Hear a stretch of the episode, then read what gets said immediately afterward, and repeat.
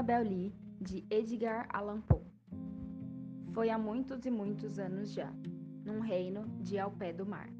Como sabeis todos, vivia lá aquela que eu soube amar. E vivia sem outro pensamento que amar-me e eu a adorar. Eu era criança e ela era criança, neste reino, ao pé do mar. Mas o nosso amor era mais que amor, o meu e o dela a amar.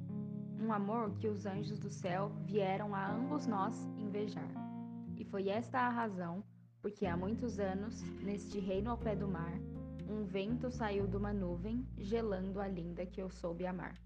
E o seu parente fidalgo veio de longe a me atirar para fechar num sepulcro neste reino ao pé do mar. E os anjos menos felizes no céu, ainda nos invejar? Sim, foi essa a razão, como sabem todos, neste reino ao pé do mar, que o vento saiu da nuvem de noite, gelando e matando a que eu soube amar. Mas o nosso amor era mais que o amor, de muitos mais velhos a amar, de muitos de mais meditar. E nem os anjos do céu lá em cima, nem demônios debaixo do mar poderão separar a minha alma da alma da linda que eu soube amar. Porque os luares tristonhos só me trazem sonhos da linda que eu soube amar, e as estrelas nos ares só me lembram olhares da linda que eu soube amar. E assim estou deitado toda noite ao lado do meu anjo, meu anjo, meu sonho e meu fado, no sepulcro ao pé do mar, ao pé do murmúrio do mar.